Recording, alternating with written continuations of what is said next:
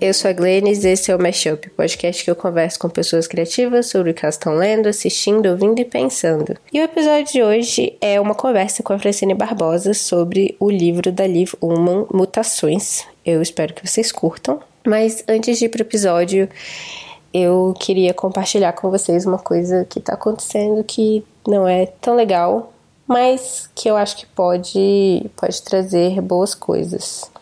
Eu vou ter que parar um pouco o podcast. Esse é o penúltimo episódio antes de, de uma pausa, de um hiato que eu vou fazer. Que eu estou tentando fazer em várias áreas da minha vida, então eu vou parar um pouco também o Café Seletor, que é o, o outro podcast que eu participo. Vou, vou dar uma pausa com o Verberenas.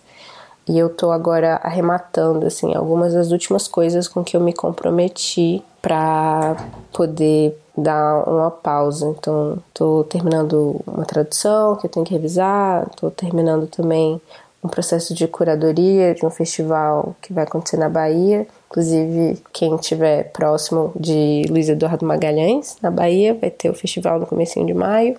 É, enfim, eu não consigo parar de pensar em trabalho, aparentemente. Mas é, esse foi o grande problema no final de 2018, né? Um dos grandes problemas foi o tanto que eu trabalhei e também estava passando por um processo muito complicado com a minha família por conta das eleições e, e de um de um afastamento, de uma busca de, de uma independência emocional, financeira, junto com o estresse do quanto estava trabalhando e todas as dívidas que apareceram no final do ano. Então, foi um processo de, de esgotamento que eu passei, de burnout, e que eu achei que depois que passasse esses seis meses de, de, trabalho muito intenso e todas essas outras questões, eu achei que o 2019 fosse ser melhor e de fato tipo diminuir um pouco a minha carga de trabalho mas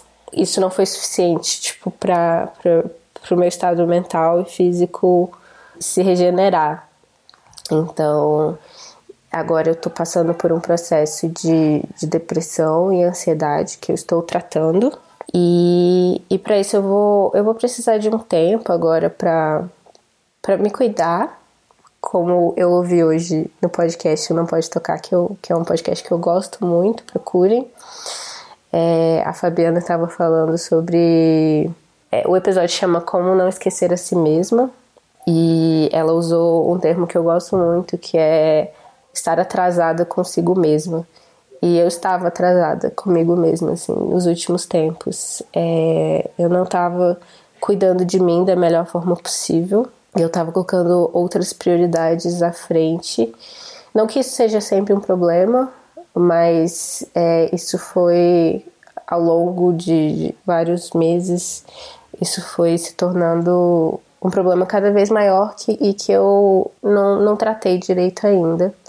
Então é isso. Este ano eu fiquei tão atordoada com todas as minhas responsabilidades e que eu acabei esquecendo de inscrever o Mashup no, na campanha O Podcast é Delas 2019, embora é, o Mashup o ano inteiro seja delas, né? Não estou inscrita, mas vai ter dois episódios agora em março, é, no mês das mulheres e no mês da campanha. Então espero que vocês acompanhem também outros podcasts que estão participando, outros podcasts feitos por mulheres, outros podcasts que estão trazendo convidados mulheres.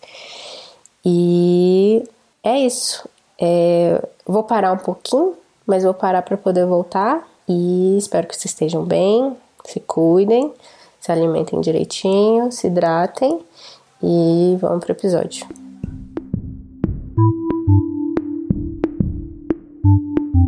Então hoje aqui no Mashup a gente tá com a Francine Barbosa, que é roteirista e professora de roteiro. Fala oi, Francine. Oi, pessoal, tudo bem? E ela escolheu o livro da Liv Ullman, Mutações, pra gente conversar sobre hoje. E a primeira pergunta que eu tinha para fazer para você é por que, que você escolheu esse livro pra gente conversar? É, eu não sei, quando você me falou de algum livro que eu gostasse, eu pensei nesse livro que eu já li acho que três vezes. A primeira vez que eu li foi no final da adolescência, quando eu tinha uns 19 anos, acho, 20, não sei. que eu comprei num sebo. E aí depois é, eu reli ele, o mesmo exemplar, algumas vezes, sei lá, aos 20 e poucos anos. E depois a Kozak Naif reeditou ele no Brasil, porque ele estava esgotado. Só era achado em sebo. E aí eu li também de novo com 30 e alguma coisa. Não lembro direito quais foram os anos exatos, mas é um livro que sempre me acompanha, assim. Eu, eu, eu gosto de livros de memória em primeira pessoa tal. Eu acho que me marcou, talvez porque foi o primeiro livro.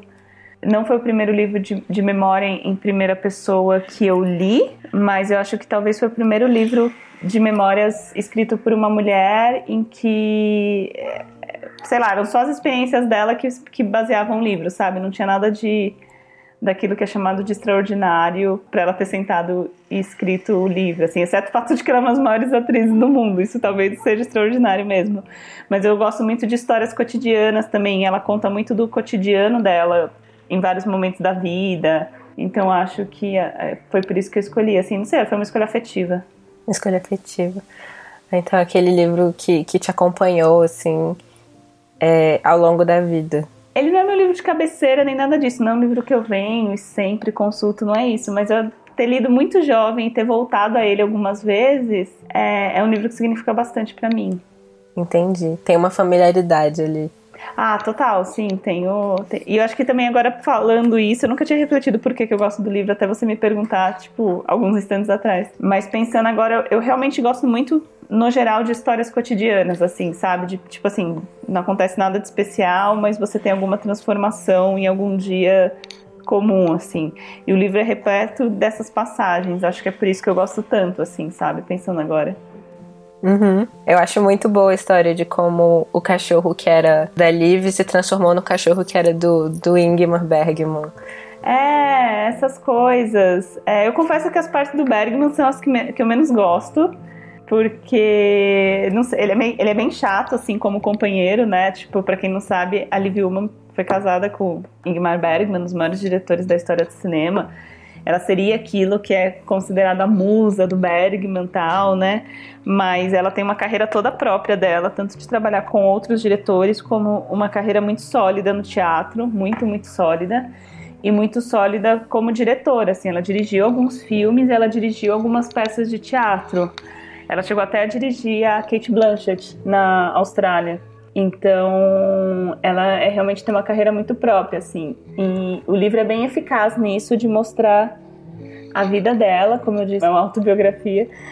E o livro é muito eficaz de mostrar essa, digamos, produtividade dela em, em várias áreas, assim. Sim. A existência dela para além do, do Bergman, né? É, e a existência dela além do Bergman, e ao mesmo tempo eu acho que é muito legal esse livro porque ela mostra várias vulnerabilidades, assim, sabe? Eu até fico pensando se hoje em dia alguma estrela de cinema do porte dela contaria algumas coisas que ela conta no livro, assim, sabe? Porque é isso, né? Eu não lembro qual é o ano do livro, da primeira publicação. é de 76. Até... 76. A Kozak Naif reeditou em 2008.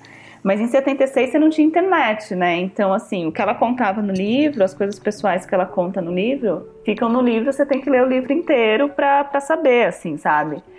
Hoje não, né? Tipo, o alcance é muito maior. E aí eu ficaria pensando se se hoje ela teria toda essa, essa segurança para contar tantas coisas pessoais, assim.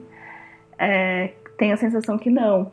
Não, eu acho interessante que você está falando. Eu acho que a gente a gente está vivendo num momento de transformação da intimidade, né? De, em como você compartilha a sua intimidade com, com, com outro e o quanto você tem que se preservar também do que querem te invadir, assim.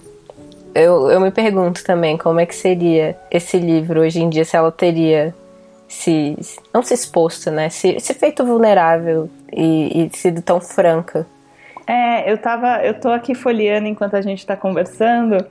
E aí, eu, eu posso ler um pequeno trecho? Claro. E é um trecho muito pequenininho, mas é do tipo de coisa cotidiana e vulnerável que ela conta, assim. Ela teve uma filha, né, com o Ingmar Bergman, e aí ela conta logo depois, quando ela teve a filha, ela fala assim, Quando Lin era recém-nascida, fiquei atrás de uma árvore e olhei com inveja a babá, que empurrava um grande carrinho azul com o meu bebê. Tinha medo de ofendê-la, pedindo para empurrar eu mesma o carrinho. E aí ela, ela, conta mais algumas coisas e ela fala: Lin tinha 14 dias de idade e o tempo todo, de manhã até a noite, não paravam de me chamar da estação de televisão, onde uma equipe inteira esperava meu bebê chegar para eles poderem começar a ensaiar uma peça da qual eu, precipitadamente, aceitara participar alguns meses antes. Então é muito raro isso, assim. Eu acho que uma estrela de cinema de nível mundial conseguir colocar, de contar uma coisa tão banal, sabe? Que ela tem inveja da babá empurrando o carrinho, mas ao mesmo tempo ela não quer ofender a babá que ela acabou de contratar. Eu acho muito uhum. precioso isso que ela faz, assim, de se colocar até com os medos bestas como esse, assim, sabe? É, eu acho muito, muito legal isso. Acho que é realmente o que eu mais gosto no livro, assim, e é uma coisa que gera muita identificação tanto é que esse livro vendeu 20 mil exemplares no Brasil quando ele foi lançado. É, é um número muito alto, assim, para uma atriz que não é tão conhecida no Brasil, né? Uhum. Ela é, é tipo, é quase uma coisa meio é, de nicho, né? Meio cult, assim. É, mas eu acho que o livro ultrapassou isso, sabe? Acho que as pessoas mais ou menos sabiam quem, ele, quem ela era por causa do Bergman, mas o livro se sustenta, isso eu acho bem legal. O livro se sustenta, mesmo que você não tenha nenhuma relação com cinema e com teatro, não, não saiba quem é Liv Uma, acho que ele é um livro legal de ler mesmo assim. Sim, ele traz questões, é, que nem você falou, do banal do cotidiano. E, e também questões de. Eu ficava lembrando muito do Um Teto Todo Seu, da Virginia Woolf lendo, assim, porque o tanto que ela fala, né, de, de ela ter uma filha e de quanto ela tá longe da filha dela o quanto ela precisa trabalhar ou quanto ela precisa escrever e, e, quando ela tá em casa ela, ela tá escrevendo esse livro que eu acho muito engraçado também a história de como, como ela começou a escrever um livro, porque eu não tô lembrando direito agora, mas alguém perguntou o que ela tava fazendo e, e aí ela não, Ai, eu não tô com, com, a parte selecionada aqui, mas ela meio que falou na louca, assim, não, tô escrevendo um livro. Aí ela, aí ela ah, tipo, sim. escrevendo o livro e, tipo, que merda que eu fiz, que eu falei para as pessoas que estavam escrevendo o livro, agora tem que terminar. É muito bom. Ah, eu lembro muito dessa parte. Não, eu lembro que, que é muito, é muito maravilhoso porque ela, um, ela tá entre trabalhos, né? Ela já fez coisas grandiosas, já foi indicada a prêmios tal. Não sei se ela já está separada do Bergman nessa altura, mas eu creio que sim. E aí um jornalista liga para ela e pergunta o que, que ela está fazendo, qual que é o próximo projeto dela. E aí ela fica com vergonha de falar que ela não está fazendo nada, né? E ela fala, ah, tô escrevendo um livro. Só para não ter que dizer para um jornalista desconhecido, porque ela disse que já começou a pensar do tipo, se ela fala não estou fazendo nada, ela fala que tem um risco de sair uma manchete dizendo o fim de uma carreira e a foto dela, né? Então é muito. Você se identifica muito com essas noias, assim, sabe? Claro que, tipo, não somos atrizes do cinema mundial, mas a gente fica muito identificável, assim, sabe? Esse medo do que, que as pessoas vão pensar, eu não tô trabalhando tal. É, exatamente. É tipo uma noia totalmente identificável, mas em proporções muito diferentes, né? Então, tipo, nisso ela acabou escrevendo um, li um livro que ficou, tipo, super conhecido. É. Eu acho que é uma, eu tenho a sensação, né? Sempre que você lê alguma biografia, você fica meio com a sensação de que você conhece a pessoa. Acho que é inevitável, assim. E aí. Eu, eu fico com essa sensação de que ela tem muita naturalidade de falar sobre essas vulnerabilidades, sabe? Acho que é uma sensação é, que é dela, uma característica dela, independente dela ser, dela ter escolhido fazer esse livro ou não, sabe? Assim, porque ela conta de maneira muito natural mesmo, assim, sabe? E tem vários momentos do livro que ela fala sobre isso, tal. Enfim, eu tenho muita admiração assim pela Liv Uma. Acho que a maneira que ela aparentemente leva a vida, mesmo tendo sido uma grande atriz, é muito admirável, assim. Tem outros dois momentos que eu gosto do livro. Um é que ela conta quando ela está começando a trabalhar em Hollywood e que a filha dela, né, já é um pouco mais velha, mas ainda criança, é, é super paparicada em Hollywood, assim, né?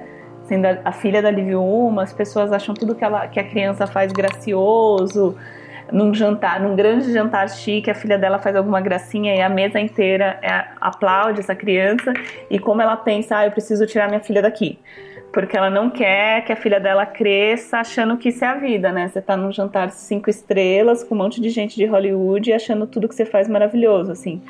Eu acho muito admirável essa postura que ela tem. Assim como ela conta em alguma passagem que ela ainda tem um mesmo grupo de amigas da Noruega com quem ela faz tricô, sabe? Eu acho muito bom, assim, porque... e o livro tem uns saltos temporais, né? Isso é muito legal. O livro é muito, seja lá quem foi o primeiro editor do livro, acho que tem muito mérito disso, assim.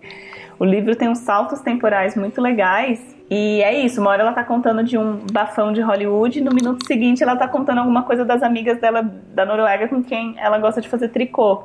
Isso é muito legal também. Então tem um pouco essa sensação de que a maneira que ela leva a vida é uma maneira mais prosaica, mais é, de banalidade, no bom sentido da palavra, sabe? Acho isso muito, muito admirável. Sim, traz muito um, um, ar de gente como a gente, assim. É, tipo, é, pra quem gosta dessas coisas, assim, sabe? Porque talvez tenha gente que ache o livro demasiadamente banal, assim, sabe? É um livro que eu gosto muito, mas eu não sei se se quem não tem, não, enfim, não é tão ligado no cotidiano se acharia tão bacana, assim, talvez achasse bobo. É, pode ser. Eu, eu gostei bastante, e o que você falou agora da forma também, desses saltos temporais, eu também gosto muito de como às vezes tem algumas coisas da infância dela, algumas coisas que ela escreve com uma certa distância, que, que tem muito um ar de, de é quase de sonho, assim. E até às vezes, como ela fala dos, dos bafões de Hollywood, tipo, que às vezes ela nem menciona o nome das pessoas, ela fala, ah, ou então ela fala pelo primeiro nome da pessoa, porque ela conhecia, né? Então ela fala, ah, eu trabalhei com a Bárbara e aí ela coloca entre parênteses, dois meses depois ela, ela foi assassinada no, estacionamento. Aqui, tipo, ela não entra em detalhes sobre o caso. Então, é várias, tipo, referências a grandes coisas que aconteceram, ou grandes escândalos, ou um assassinato.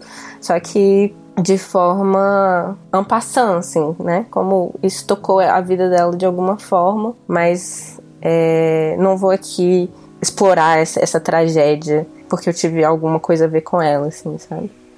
É, e eu acho que isso é, isso é possível também porque foi um livro escrito em 1976. Porque é isso, né? Você deu um Google, deu uma pesquisada e você encontrou quem era a tal Bárbara, né?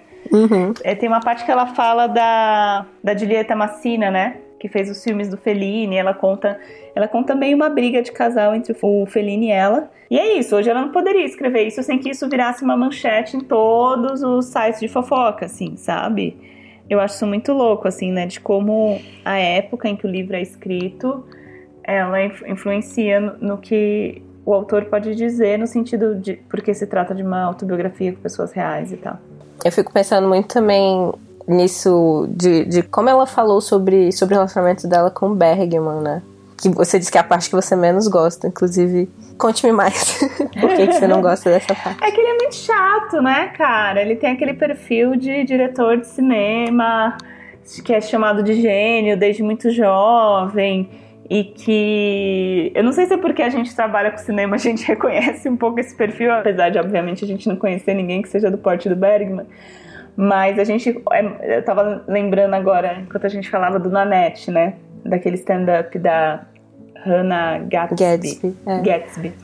E é isso, né? Dos grandes gênios, que tudo que importam são eles tal. E tem passagens muito duras no livro, assim, né?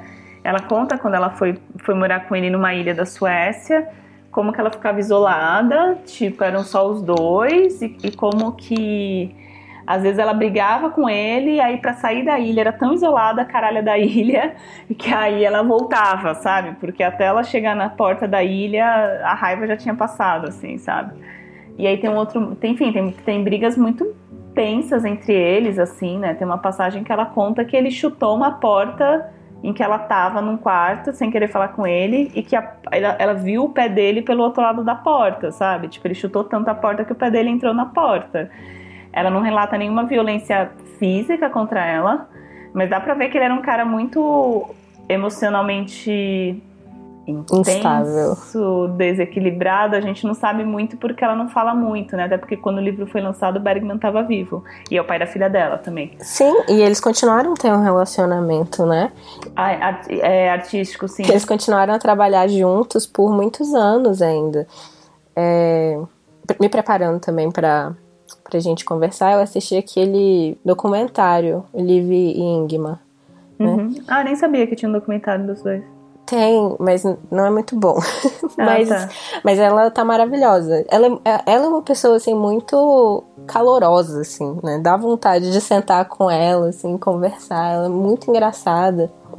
Mas aí, e aí o, o filme tem passagens dela lendo o, esse livro que ela escreveu, Mutações, por cima de, tipo, cenas é, dos filmes e tal. E ela meio que traz ele como um gênio. Isso me incomoda. Ela, tipo, ela justifica, assim, tudo o que aconteceu apesar de parecer ter sido um relacionamento bem tóxico e abusivo entre eles, mas o fato de ela admirá-lo como um grande gênio e o fato de, de eles é, meio que terem resolvido a relação deles a partir do momento que não foi mais uma relação romântica, né? Eu, eu tenho, eu tenho essa sensação até no livro mesmo, que é próximo, né? Eles se separaram em 70, o livro é de 76, eles já estavam trabalhando juntos de novo. Mas tem, tem, tem isso de. O relacionamento deles ainda era explosivo, porque ainda era um, um diretor e uma atriz. Ela fala que, que sempre ser, ser atriz é, ou ator né, é difícil, porque é uma pessoa que fica mandando em você o dia inteiro. Exato. É, mas meio que tirou um pouco da carga do pessoal, assim. E aí eu fico me questionando, é uma, uma coisa até que eu tava falando também no último episódio é, que foi sobre Mad Men, né? Que a gente conversou sobre isso, né? Que recentemente o Matthew Weiner, que, que é o criador de Mad Men, foi acusado de assédio sexual. E aí a gente tava falando sobre o impacto de assistir a série ou consumir a série tendo essa informação. E no caso da, dos filmes do Bergman e os filmes do Bergman com a, a Liv, tem uma questão de, tipo, ela não julga ele, sabe? Exato. Sim, não tipo, é. Ah, Eu acho que assim, a gente tem que ter em vista que a, a Liv é uma mulher que hoje deve estar com o quê? 70 anos. Uhum.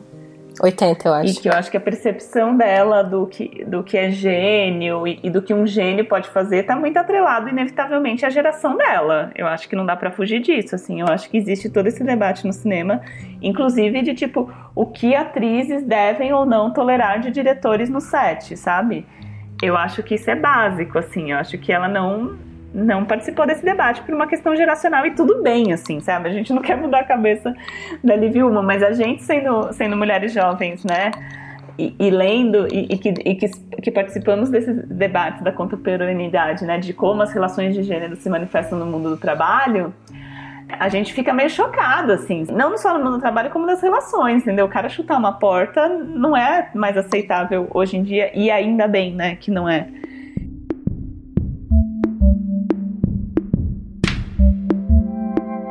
Lembrei do, do que você falou de, de que ela, você assistiu o documentário e você achou ela uma pessoa solar. Sim, calorosa eu acho que eu falei, mas tem isso do, do sol, do calor. É, e aí eu lembrei de algumas passagens do livro e achei engraçado você usar esse adjetivo, porque eu lembrei de várias passagens do livro em que ela cita o sol, ou como ela se sente bem em alguns momentos que tá sol, né? Algumas cenas do livro, assim, ou que ela tá com algum amante em casa e eles vão pro jardim, ou que ela tá brincando com a filha dela no, no sol, ou mesmo quando ela tá em Hollywood, na Califórnia, o sol da Califórnia. E aí eu lembrei de uma passagem em que ela conta que eu acho que ela tava no Festival de Cannes com Bergman, e ela queria muito parar numa lanchonete nesse dia de sol e tomar um suco de laranja, né? E elas queriam caminhar pela rua porque ela queria tomar essa laranjada. E aí o Bergman irritado porque não queria ir. E aí, a pedida que ele caminha no, no festival, obviamente ele caminhando pelas ruas do festival, as pessoas começam a reconhecê-lo. Ele é seguido, entram na lanchonete junto com eles. Daqui a pouco tem uma multidão na lanchonete. E ela não consegue tomar o suco de laranja dela em paz. E ele fica muito nervoso e irritado. E eu achei assim. Eu, eu não gosto muito das passagens em que ele aparece porque eu acho muito violento mesmo, assim, sabe? Esse cara mal-humorado. Tudo bem que o mau humor dele fez ele fazer obras maravilhosas. Mas esse cara mal-humorado que, tipo, me parece que as, as personalidades dele realmente não combinam, sabe? Assim, e, e que é isso, né? E, e eu não sei, me é familiar um pouco esse mau humor masculino que fica sempre impedindo as mulheres de fazerem algumas coisas que os homens não acham importantes, sabe? Tipo, tomar um suco de laranja que seja, pro bem-estar delas. Eu acho que é isso que me dá um pouco de ranço dessas partes, assim. Isso afetou alguma forma a forma como você se relaciona com, com os filmes do Bergman? Nem um pouco, eu gosto muito dos filmes, assim, foi um dos diretores que eu mais curti ver, ver a filmografia no início da faculdade de cinema tal. Eu já tinha lido o livro quando entrei na faculdade de cinema. Na verdade, acho que me ensinou, me ajudou a compreender melhor a obra dele, assim, sabe? Do tipo, ele é esse cara e, e o fato dele ser todo atormentado, filho de pastor, tudo que, enfim, que ele tem, tá nas obras dele, assim, sabe? Mas é isso, né? Eu achei mais curioso de como isso afetou a vida pessoal, mas é isso, as relações heterossexuais são afetadas por relações de gênero, né? E é isso, você vê em vários momentos ele, ele dando as coisas que ela quer não são importantes, ou a obra dele tá acima de tudo, e tudo bem ele ser mal-humorado porque ele é um gênio. Isso dá muita preguiça, né, gente? Muita. é muita. E eu acho realmente violento, assim, eu fico triste nessa passagem que ela não consegue tomar um suco de laranja lá porque ela tá caminhando com um gênio, e além de tudo, ele fica mal-humorado olhando para ela do tipo, ai, foi culpa sua, sabe? Eu acho muito triste, assim, é, é isso, essas partes, eu acho que elas, têm, elas são carregadas um pouco dessa violência, assim, apesar de não ser violência física até onde a gente sabe, mas é muito legal ao mesmo tempo ela poder falar sobre essas coisas, né, eu acho que, não sei direito qual que é a, a sensação dela, mas isso é, é legal de ler no sentido que acho que esse outro lado dos gênios também nunca é contado, né? E ver isso narrado por uma mulher é bacana, assim. Acho que eu queria que fosse narrado mais, assim. Eu tava comentando com uns amigos esse final de semana que teve aqui no Museu da Imagem do Som de São Paulo uma mostra do Hitchcock, sabe? Uhum. E eu fiquei pensando muito nisso, assim. É uma mostra para celebrar a obra dele, tá? Uma mostra. É, uma mostra, não, uma exposição no, no Museu de Imagem do Som. E o Museu de Imagem do Som aqui de São Paulo é muito conservador, né? Ele é, ele é, regido pelo governo do estado de São Paulo, tem uns curadores super caretas, assim, tal. E aí eu fiquei pensando nisso. Na década de 2010 a gente já sabe muito mais quais eram as contradições do Hitchcock, né? A gente sabe que por exemplo, que a Alma, que era a esposa dele, teve uma contribuição artística importante na, na obra dele, né? A gente sabe que ele tinha uma relação muito doentia com as atrizes, de espionar as atrizes, ele tentou estuprar a atriz de Os Pássaros. E nada disso é contado nas exposições e nas celebrações das obras dele e, na, e nos livros e catálogos que vão rever as obras dele. E, e assim, tem grandes chances de se passarem daqui, sei lá, cinco, cinco décadas, a gente não saber que o, o, Hitchcock tentou estuprar uma atriz, entendeu? E eu adoro Hitchcock, Psicose é um dos meus filmes favoritos. Mas assim, eu fico muito preocupada de, de, de como se registra esses grandes gênios do cinema, sabe? Porque você não registrar essas violências é você continuar a naturalizar essas violências, sabe? E aí, eu, por outro lado, pensando agora, eu acho legal no livro ter essa ter essa narrativa pelo lado da Liv Ullman, sabe? Mesmo que em alguns momentos ela também naturalize essa violência. Mas pelo menos está registrado, está registrado num livro que foi reeditado em vários países do mundo. Então esse aspecto da, da biografia do Bergman tá, tá aí para quem quiser estudá-lo, sabe? Mas eu fico pensando nos outros diretores, assim, o que será que daqui a 50 anos as pessoas vão saber o que o Hitchcock fez ou qual foi a contribuição da companheira de vida dele para a obra? Hoje já se sabe que a alma contribuía nos roteiros e na montagem, né?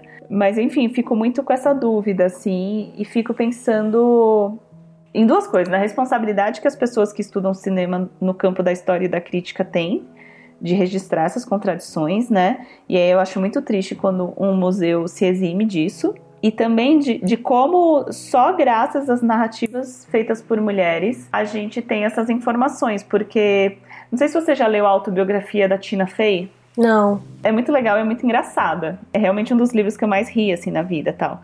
Ela conta tudo muito com muito humor, mas tem um momento em que ela conta ela, a Tina Fey e a Amy Poehler, elas participaram do Saturday Night Live, né? E elas contam de como era um ambiente machista, de como as mulheres eram sempre assim, as sketches eram dois caras e uma mulher lá de coadjuvante sempre. E ela conta qual foi o choque dos roteiristas quanto ela, a Amy Poehler e outras roteiristas mulheres começaram a sugerir: ah, a gente vai ter uma sketch que só são duas mulheres de personagem, não tem homem na sketch, sabe? E eles estavam desacostumados daquilo, porque as sketches eram sempre de dois caras e uma mulher meio fazendo ponte para os outros dois, assim, sabe? E ela contar isso, ela contar como foi difícil para ela, a Amy Poehler e as outras roteiristas emplacarem essas sketches que foram muito bem sucedidas, fizeram muito sucesso. Isso é importante, entendeu? Mas isso só tá registrado porque elas fizeram esse esforço. Ela botou isso na autobiografia dela, porque senão, será que quando alguém escrever um livro sobre esse programa nos Estados Unidos que dura décadas, será que alguém vai contar essa parte? Eu tenho muita sensação que não, até porque a gente sabe que as maiorias dos, dos livros são escritos por homens tal, e, e calcados nessa visão. Então acho que o livro acaba tendo esse mérito também, sabe? De registrar o que, que essa parceria diretora-atriz, o livro, o livro da Liv Uma, né, no caso, o que, que essa parceria diretor-atriz pelo ponto de vista da atriz, sabe? Mesmo que ela não queira apontar muito as falhas dele, tá lá, né? Isso é muito maravilhoso da escrita e, e da narrativa. Mesmo que a pessoa não queira dar um juízo de valor, a, as próprias ações ali dizem muita coisa. Você estava falando agora sobre as contribuições das mulheres, as histórias das mulheres e elas poderem contar essas histórias. Isso também, de certa forma, é o que custa, né, a gente manter esses grandes gênios no, no pedestal. Então, é quando a gente fala sobre como ver essas obras hoje em dia, a gente não, é, não tá pensando só, tipo, no que tá lá, né? O que, as obras que vieram, as, esses grandes obras-primas, mas o que não está lá. Tipo, as histórias das mulheres que não puderam ser contadas, as histórias das mulheres cuja carreira não puderam desabrochar por conta Exato. de a, história das mulheres que enlouqueceram por causa dessas relações que a gente nunca a gente nunca vai saber qual era o ponto de vista da Camille Claudel do Rodin, sabe? Porque ela ficou louca. Eu não sei se ela escreveu alguma coisa sobre ele, mas que eu me lembre não, assim, sabe? É, talvez ela tinha uns diários, não tenho certeza, mas assim, quantas mulheres enlouqueceram nessas relações, né? A própria roteirista que foi abusada pelo Messer Weiner, eu esqueci o primeiro nome dela, mas acho que o segundo nome dela é Gordon a própria roteirista, ela largou a carreira, sabe? Foi tão difícil para ela que hoje em dia ela trabalha com mulheres vítimas de violência, sabe? Então, se ela um dia vai estar preparada para contar essa história com mais detalhes, voltar a escrever, a gente não sabe, sabe? Então, é, o livro tem essa camada também, o livro da Liv Ullmann, de que ela pôde contar essa história. E eu acho muito foda ela contar a própria história e ter sido um sucesso comercial mesmo, sabe? O livro vendeu muito, muito bem em vários países, vendeu bem nos Estados Unidos, vendeu bem na Europa, vendeu bem aqui. Mas eu fico me perguntando também se tem um pouco a ver com o fato de ela ter sido branda com ele. Assim, ela conta essas coisas. É verdade. Que ele fez e tal. Mas ao mesmo tempo ela se coloca como, tipo, tem certo momento que ela fala do relacionamento deles que ela. Parece que ela tá falando que era tóxico. Ela se coloca também como tóxica na relação. Entendi apesar de haver, assim, uma grande diferença de poder, né? O fato de ela, ela era 20 anos mais nova que ele. Sim, sim, tem isso Ela também. era atriz, ele era diretor. E aí o fato de eles, ela se colocar, assim, com o mesmo grau de violência, assim, dentro do, da, da, da relação, ela não parece, sabe, tipo, a, a ex amargurada que está tentando destruir a carreira dele. Porque eu, eu, eu temo que se ela tivesse, tipo, se colocado dessa forma, né, ela teria se não se colocado dessa forma, mas se ela tivesse sido mais crítica em relação ela, a ele, com certeza então... teria sofrido mais backlash, sem dúvida, sim. Mas ao mesmo tempo é interessante ainda ver isso de uma perspectiva, né, do século XXI, assim, e, e poder olhar com, com mais atenção essas dinâmicas de poder, que não era uma coisa que estava sendo debatida naquela época. Né? Imagina, né? começou a ser debatida nem cinco anos atrás.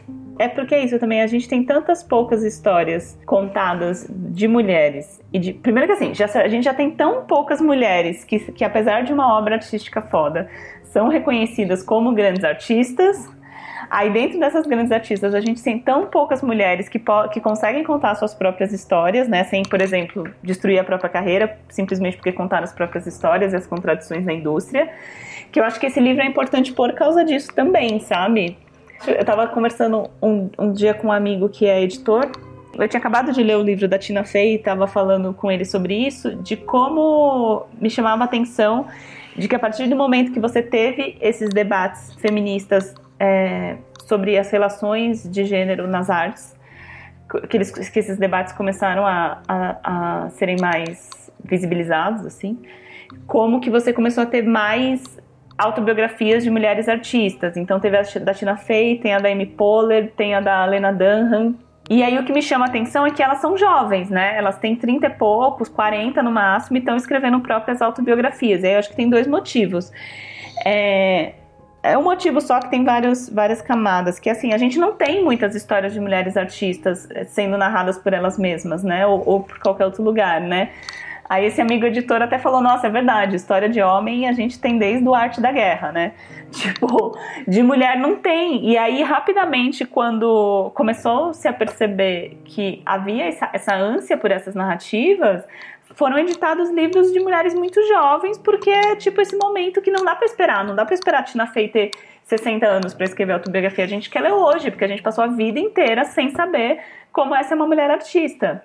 E olha que eu tô falando de um nicho muito específico de mulheres brancas que fizeram coisas na grande indústria, né? Mas eu fico pensando nisso, assim, de como a gente tem tanto esse, esse buraco mesmo para ser preenchido, assim, sabe?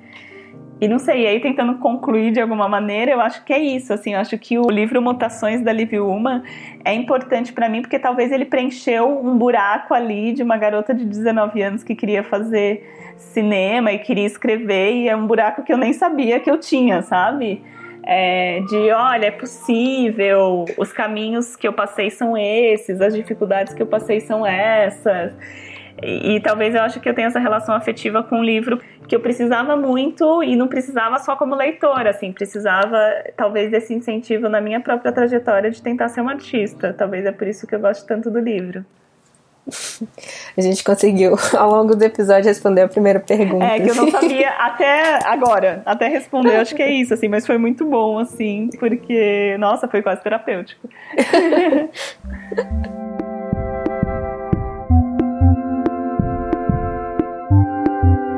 Eu, eu tô sempre voltando a essa questão de, tipo, essas histórias, né, contadas por mulheres.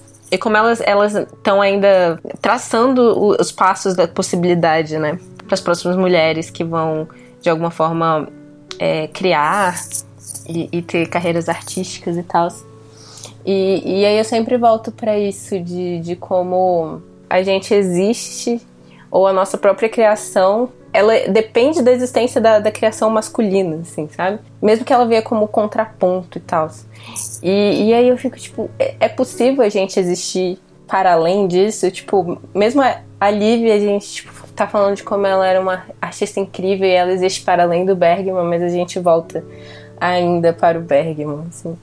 Isso é meio uma dessas questões, assim. Outra é... Sempre tô pensando também como a gente tá falando desses caras e como esses caras eram considerados grandes gênios e por conta disso muito da, da do comportamento deles que não deveria ser é, aceitável é, é porque é, que é, é celebrado. É celebrado. Nossa, é muito intenso.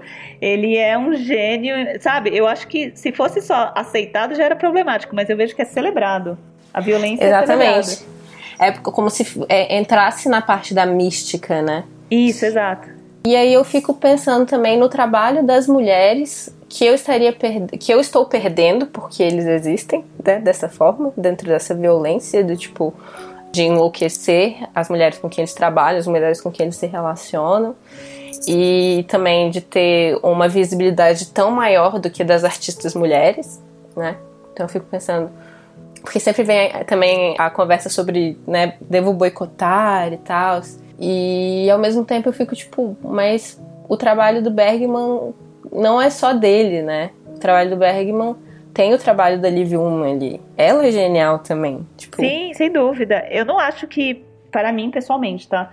É o caso de boicotar, porque acho que não é o caso, por exemplo, do Último Tango em Paris, que hoje a gente sabe que a Maria Schneider foi estuprada ao vivo na cena. Eu acho que não é o caso, assim, tipo, eu, eu nunca mais vou ver esse filme desde que eu soube dessa história, porque para mim não rola e tal. Enfim, para várias pessoas que talvez já tenham sido vítimas de estupro, pode ser inclusive um gatilho e tal. Eu acho que não é a mesma coisa, sabe? Eu acho que.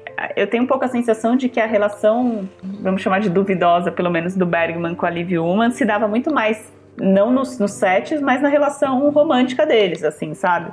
Pelo menos pelo que ela narra.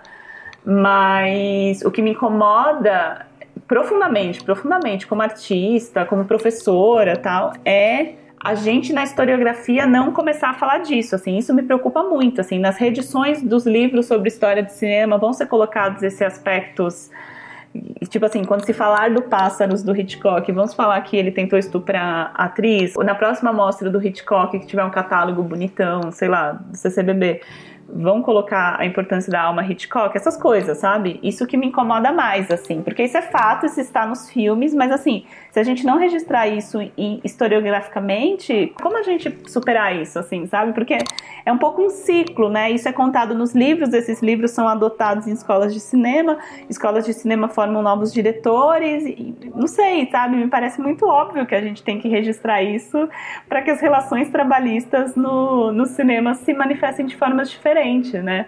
E aí, só por, enfim, para não querer abrir muitas abas nessa conversa, mas eu fico pensando no, é numa própria postura de mundo que vai para além do cinema, assim, porque na maioria das vezes você vê inclusive pessoas ditas de esquerda que questionam tra relações trabalhistas em outras áreas, né? Não questionando isso, assim, sabe? Então é muito esquisito para mim. A gente tá questionando precarização das relações trabalhistas em qualquer outro campo e não tá falando das relações trabalhistas atravessadas pro gênero, raça e classe dentro do cinema. Mas enfim, isso é outra conversa. A minha curiosidade é sobre essa. Tá bom, a gente sabe que esses grandes gênios fizeram isso com essas grandes atrizes. O que, que, que a gente faz a partir disso? Como é que a gente garante que essa informação chegue nas futuras gerações para que a gente tenha um cinema mais humano, para dizer o mínimo, assim, sabe? É, não sei, são essas dúvidas que me atormentam muito, assim, que eu tento, como professora, colocar na roda também, sabe?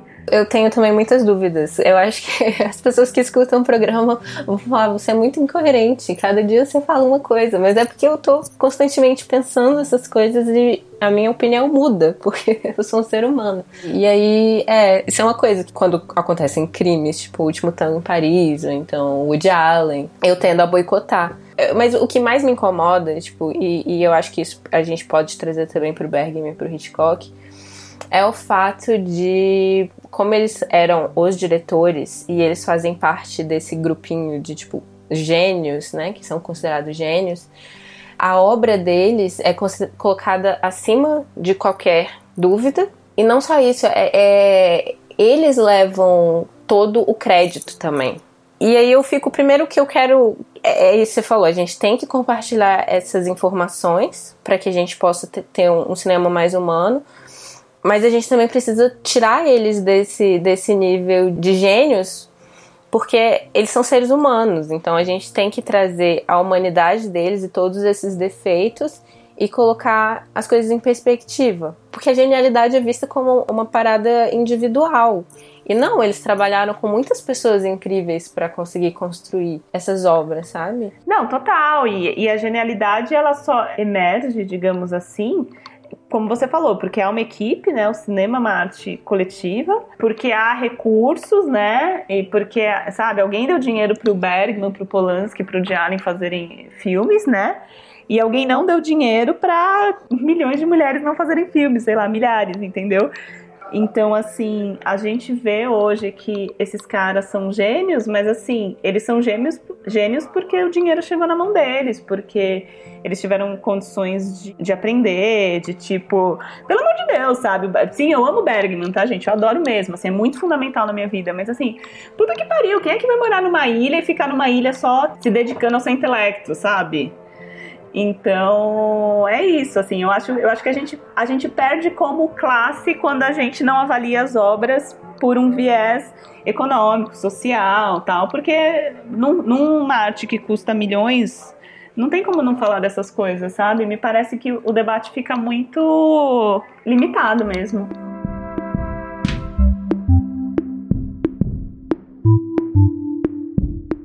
Eu não queria muito ficar falando do Bergman também, porque eu acho que o livro da Liv Ullmann, ele é um livro que, como compartilhamento de visão de mundo, sabe? E aí a gente tem o privilégio de ler uma mulher que passou, que nasceu no Japão, viveu na Noruega, depois filmou em Hollywood, depois retornou à Noruega, depois se tornou diretora, sabe? Que atravessou décadas de, mudanças culturais, assim. A gente tem esse privilégio de, de ler essas histórias tal, e de ter esse olhar dela, que é um olhar tão sincero. E o livro é muito bem escrito, né? Também tem isso, só, só toca a gente porque é muito bem escrito. Então, eu não sei, eu queria convidar quem ouve o podcast a ler e tô curiosa, assim, se alguém vai ler e o que, que achar depois, tô bem curiosa. Massa. Sim. Eu, eu acho que ela traz a, a ideia que eu gosto mais de, tipo, não, não, não gênio, né? Mas de uma grande artista, extremamente humana, que é o, o que a gente estava falando sobre ela trazer a banalidade, ela trazer o cotidiano, ela trazer esse lado vulnerável dela. Então é, ela é muito generosa e ainda assim ela foi muito uma, uma artista muito incrível. E eu acho que essa é uma forma, essa é uma, forma mais saudável assim de criar e de ser uma artista que eu acho que é um, que talvez seja algo que a gente precise divulgar mais do que essa ideia do gênio torturado que pode agir de forma extremamente tóxica e, e ser celebrado por conta disso. Eu acho que ela é, é uma força assim que, que precisa ser mais, mais difundida. É, é, exatamente, eu acho que todo mundo é carente dessas histórias mesmo, né? Tipo, a gente cresce só ouvindo um lado das histórias. É, é sempre o lado branco, masculino, europeu ou estadunidense, assim. Para os meus alunos, eu sempre tento contar isso, que eu acho que a gente precisa se alimentar de diversas narrativas para a gente poder contar as nossas histórias com menos pontos cegos, talvez, assim e eu acho que esse é isso, eu acho que é um privilégio, assim, esse é o é, é, para mim a literatura é o auge da civilização, sabe? Eu faço cinema, mas para mim assim, a civilização chegou no seu ápice com a literatura, assim. E eu acho que é muito privilégio, cara, é um bagulho que tá impresso em papel, sabe? Porque assim, em termos de forma, é tinta no papel ou, sei lá, pixels no Kindle, se você for dessas. E aí a gente tem esse privilégio de ouvir a história dessa mulher que é uma das maiores artistas da história do cinema, assim, sabe? Eu, com 19 anos, comprei num sebo do centro de São Paulo a história de uma grande mulher que nasceu no Japão e cresceu na Noruega. Eu acho isso, eu acho isso assim. A gente é muito, tem muito privilégio de poder, de estar tá vivo e conseguir ler essa história, sabe? Sendo bem ingênuo, assim. Mas eu acho muito fantástico, assim, sabe? A gente conseguir ouvir por ela mesma como, como foram algumas das experiências dela. Acho que é isso. Vou, vou parar de falar muito do livro porque eu sou muito fã, sou suspeita.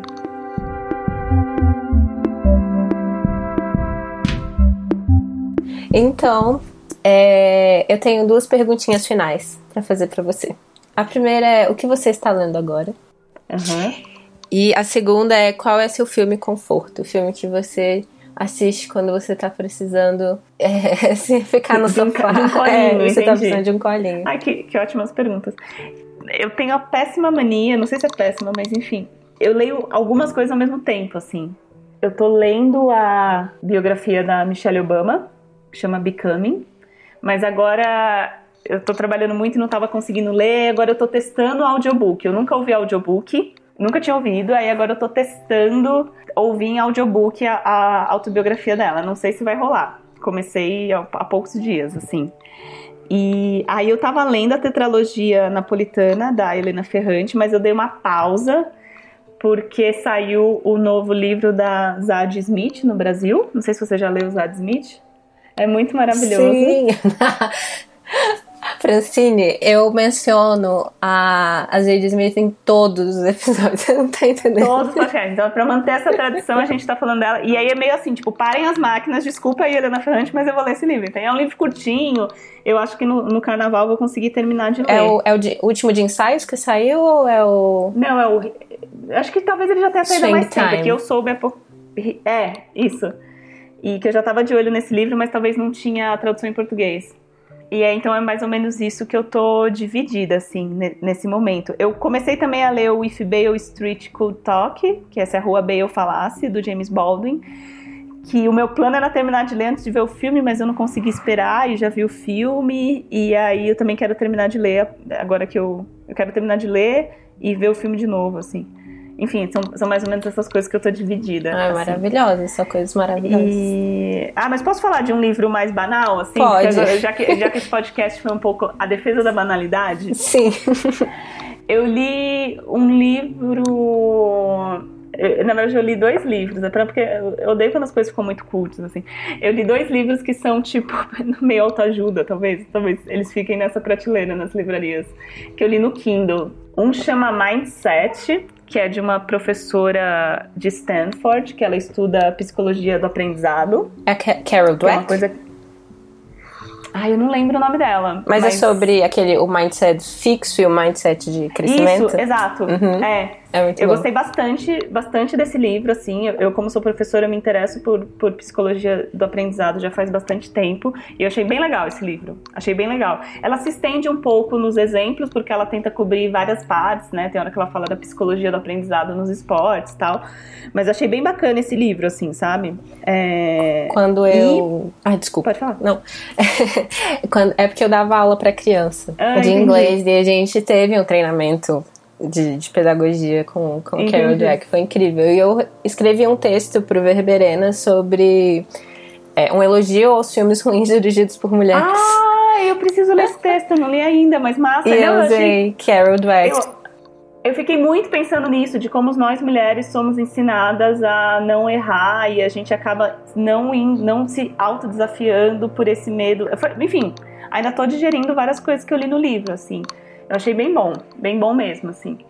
E outro que eu li é um que chama A Tríade do Tempo, que é sobre organização de tempo. E também foi bem legal para mim, assim. Tô precisando. Tipo, é, todo mundo precisa. Ele divide. Eu também esqueci de novo o nome do autor, mas chama A Tríade do Tempo, se alguém quiser anotar. E ele divide as tarefas em importantes, urgentes e circunstanciais. E aí ele mostra como que a gente é muitas vezes é soterrado pelas tarefas circunstanciais e urgentes e deixa de fazer as tarefas importantes que são aquelas que vão realmente trazer significado pra gente, sabe? Eu achei bem legal, assim, tá? Eu tô tentando botar em prática algumas coisas do livro no sentido de, de criação mesmo, assim, sabe? De, de me dispersar menos com coisas que não são tão fundamentais e tentar focar nas coisas que são importantes para mim. Tá sendo bem legal. E qual era outra pergunta? Desculpa. O seu filme Conforto, o filme do Colinho. Adorei, inclusive, esse termo. Acho que agora vai ser o filme do Colinho. o filme do Colinho. Cara, por incrível que pareça, tem dois que são bem diferentes, mas os dois são filmes norte-americanos, né? De Hollywood. Um é, por incrível que pareça, um é psicose. Nossa! Mas eu sempre, ai, tô aqui, psico... não sei, eu gosto de, desse medo controlado, que eu já sei o que vai acontecer. E eu acho um ótimo filme de qualquer forma, assim. E outro bem diferente que eu tento assistir uma vez por ano só, e, e, realmente, normalmente eu assisto uma vez por ano só, é um que chama O Amor Não Tira Férias, da Nancy Myers, que é uma comédia romântica de Natal. Que a gente tem que ver sempre, no Natal. eu sempre vejo na época de Natal, gente. É meio quando acaba o meu ano útil, assim, eu entreguei todos os trabalhos, acabou o ano, acabou todas as salas de roteiro, respondi todos os e-mails que faltavam, já decidi que eu vou deixar e-mails pro ano que vem, assim, acabou, é férias.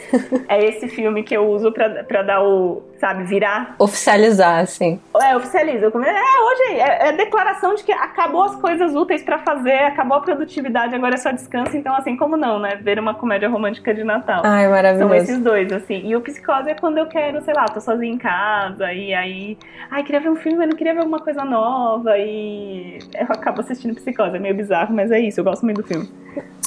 É maravilhoso. Adorei. Ah, eu adorei também. Obrigada pelo convite. Foi muito, muito legal. Assim, eu tava um pouco tímida porque é meu primeiro podcast da vida. Mas eu achei muito massa. E refleti sobre várias coisas. Olha só, de, de, consegui entender por que, que eu gosto de um livro que eu li aos 19 anos. Foi incrível. Adorei que eu fui a psicóloga de alguma forma. A minha forma. terapeuta. é, Francine, você quer deixar algum lugar que as pessoas te encontram nas redes sociais ou seu trabalho?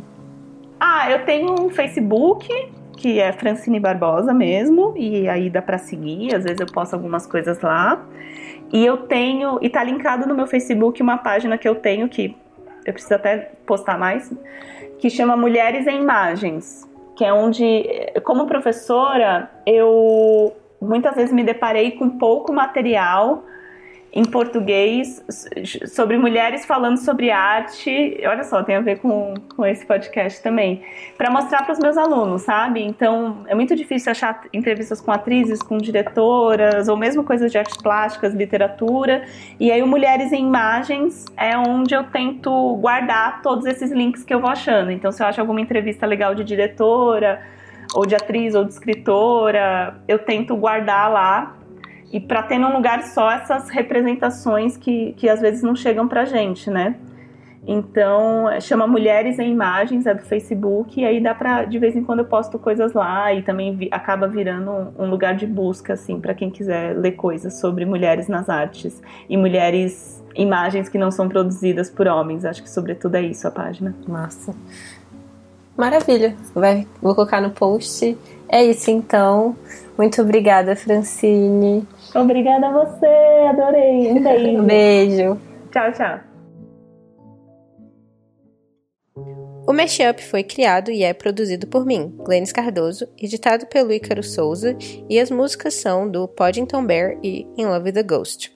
Vocês podem encontrar o Mashup no Instagram em mesh.up e no Twitter com mesh underline up, e a gente também tá no Facebook, procurem lá, Mashup, e eu também estou disponível em todas as redes sociais se vocês quiserem vir conversar. Eu sou Glennis AV, tanto no Twitter quanto no Instagram.